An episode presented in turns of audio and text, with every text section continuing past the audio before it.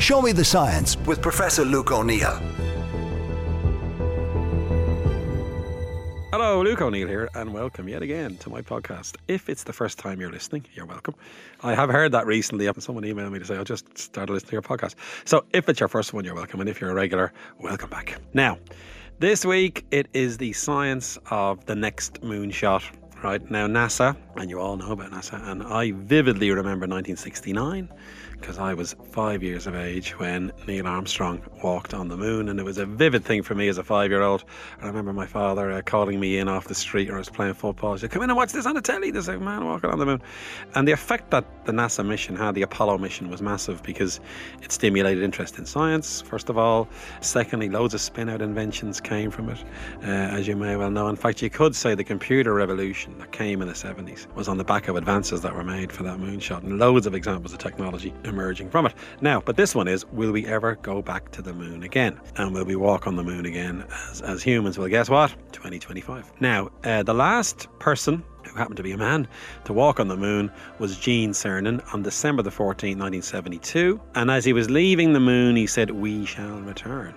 Did Gene think it would take till 2025 is the next question. That was 1972, so it's been a good few years since a human being last walked on the moon. Of course, they're having missions up to the moon and probes landing and so on. In fact, this week as well, a Japanese craft was due to land on the moon and they lost the signal. Something happened to it.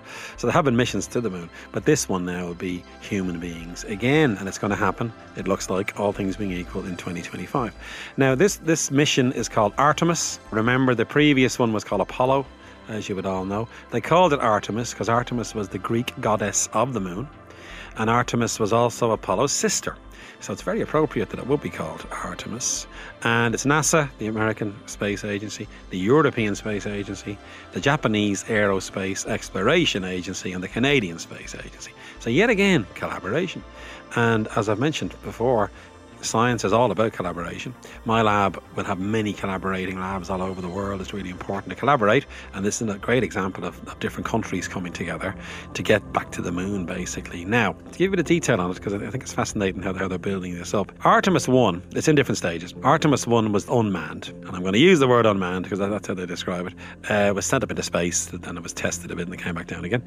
Artemis 2, this will be manned with humans. They're going to put Artemis 2. The spacecraft is called Orion.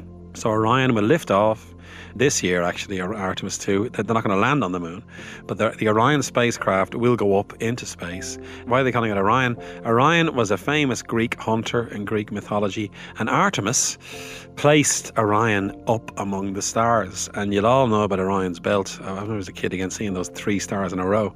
That's Orion's belt. You can sketch out Orion in the sky. It was Artemis who put Orion up into the sky. So that's why they're calling it Orion, because it's linked into Artemis. Now, 4 astronauts will climb on board the Orion spacecraft, and their names are, get ready for this, now these may become as famous as Neil Armstrong, Reed Wiseman, Christina Koch, Victor Glover, they're all Americans, and a Canadian, because they're putting some of the money in, Jeremy Hansen. They're the 4 astronauts that are going to go. And you'll notice a woman at last will go into space from the Americans. Now remember, the Russians had put women into space, and Americans had as well, of course, but not in the Apollo mission. So here we have a woman now going up into space to the moon, effectively. And I like the name of the leader, Reed Wiseman. Did they pick those names on purpose, like Neil Armstrong? They're always very powerful surnames, aren't they? You know, you don't see any O'Neills in the list. Anyway, Wiseman's going to be the commander, as they call it, of the Orion spacecraft, and in November 2024 up it goes. Now, the purpose of Artemis 2 is to fly Orion manually, because obviously Artemis 1, it was done remotely, check out that it's all working normally, very importantly, and also very importantly, there's a thing called the Gateway Outpost is going to be sent up as well. Now, what's the Gateway Outpost? This will be in orbit around the moon, and that'll become important in a minute. So it's the Gateway Outpost plus Orion, up it goes. And they're going to do various tests when they're up there. They're going to make sure the craft works, very important. And even more importantly, they're going to go into deep space. So it's going to go 368,000 kilometers up from the Earth, past the moon, And why they're doing that, they're going to see what deep space does to the human body. When they get up there, that height, by the way, humans would have never been as far away from the Earth before. So a record will be set for getting as far away from the Earth as possible.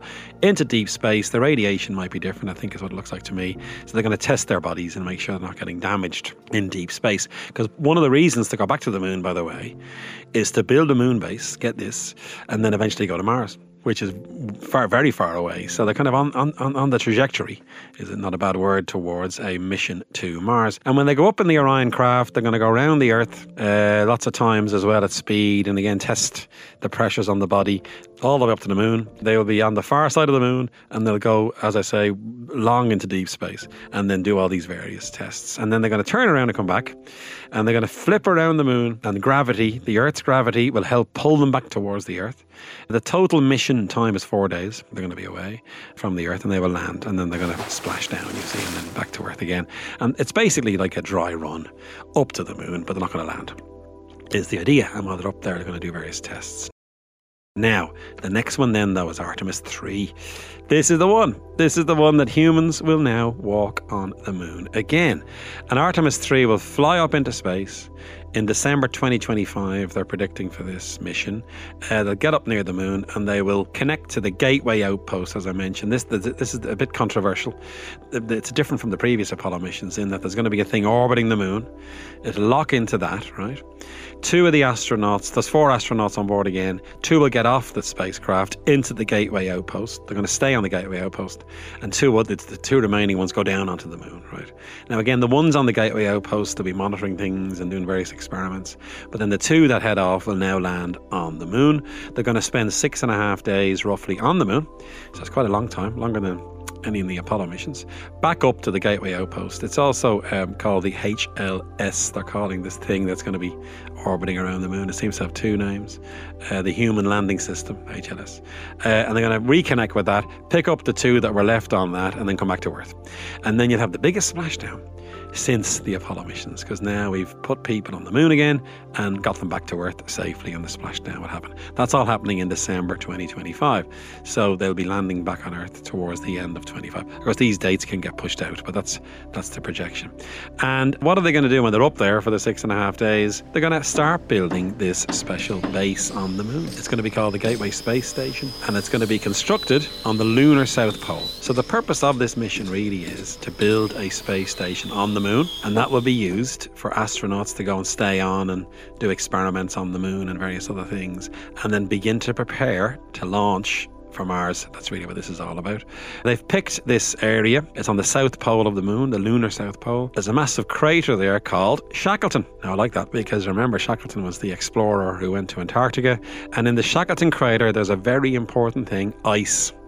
Water ice is on the moon, and they're going to use some of that water, of course, as a source of water, because we need water, into the space station to make sure that people can survive when they're up there. That's why they've picked that part of the moon. So to me, it's a tremendously exciting thing. I'd love to go up myself. If you're listening, NASA, please let me go up and visit that. Wouldn't it be tremendous? This special space station will be built at the lunar south pole, and the astronauts will be occupying that space station. Now, Artemis number 5 will be in 2029, back up to the moon again, bringing more pieces to help build the space station. And they're going to bring a lunar vehicle to go driving on the moon. Now, you can't beat people driving, I suppose, in places. And remember, in the previous Apollo mission, they took a car up onto the moon for no good reason other than they wanted to show off, I think. But they'll have a lunar vehicle to drive all around the moon, take samples. I don't know what they're going to do in the car, but anyway, the lunar vehicle will be there to help explore the moon. And what this really is about then as well is it's doing a massive exploration of the moon, and astronauts will live in that Gateway space station, is the idea, and prepare for this Martian mission. They haven't given any details yet about getting to Mars.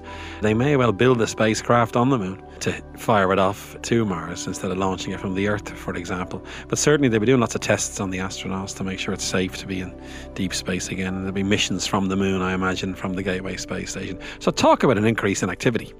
It's going to be tremendous. You imagine the photographs they're going to get. Now, the cameras have improved since Apollo, you know, with the Orion docking, you know, into the HLS and the astronauts going down to the moon, and the imaging will be tremendous. Another thing they're going to do, actually, while I remember it, in Artemis 2 is take really high-resolution pictures of the far side of the moon. Because as you all know, there is the far side, which we never see on the Earth, because the way the moon and the Earth rotate, they're kind of in synchrony, which means you never see the dark side or the far side of the moon. But they're going to get really good analysis of that part of the moon as well. First of all, using imaging. And then when they have the moon buggy, or whatever the vehicle's going to be called, they can drive over there and have a look at the far side of the moon and do various experiments there. So that's another important part of all this. Really, it's going to be a huge increase in knowledge of lunar science, I guess, is one thing you might put it. But also stuff about deep space and various other measurements that will be made in anticipation of this shot to Mars, which is the big goal of all this, really. Now, what about the people? Well, they've established a crew for the Artemis mission with 18 astronauts, 9 men and 9 women, and they basically are the team.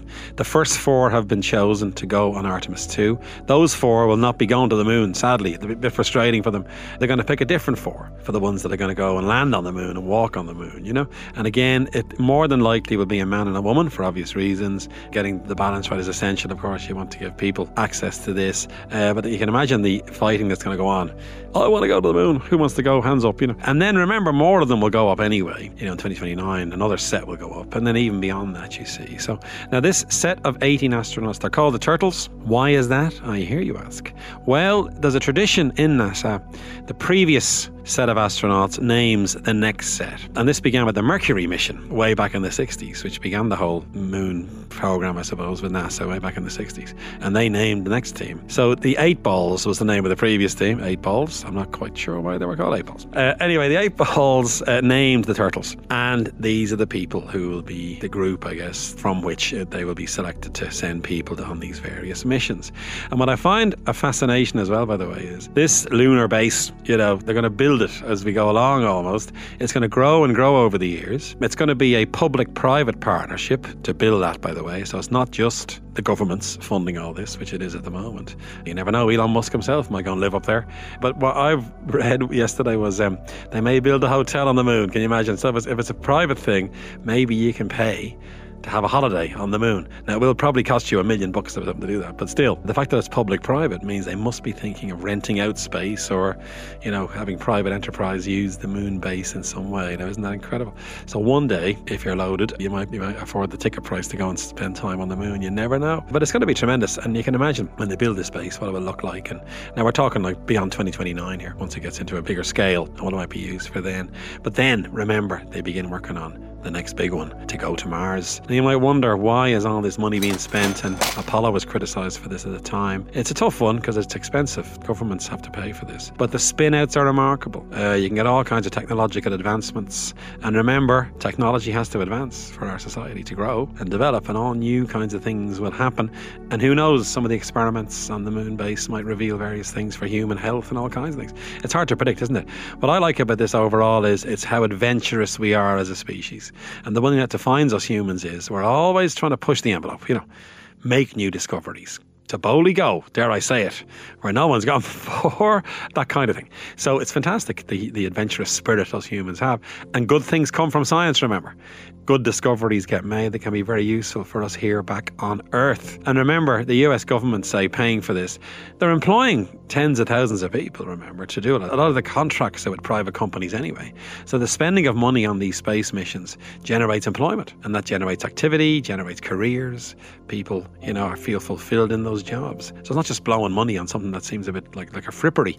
There's all kinds of benefits to these things, and this is no different, I think. And I look forward to seeing what brilliant science emerges, and the sense of adventure, and inspiring our next generation of scientists, like I was inspired by the Apollo mission, to join us in this big scientific adventure. So there's all kinds of interesting spin-outs will come from this. So there you have it, the next mission to the moon. Eventually, humans will once again walk on the moon in 2025. Thanks as ever for listening, and of course remember, my podcast is available every Thursday for download, and it's a News Talk production.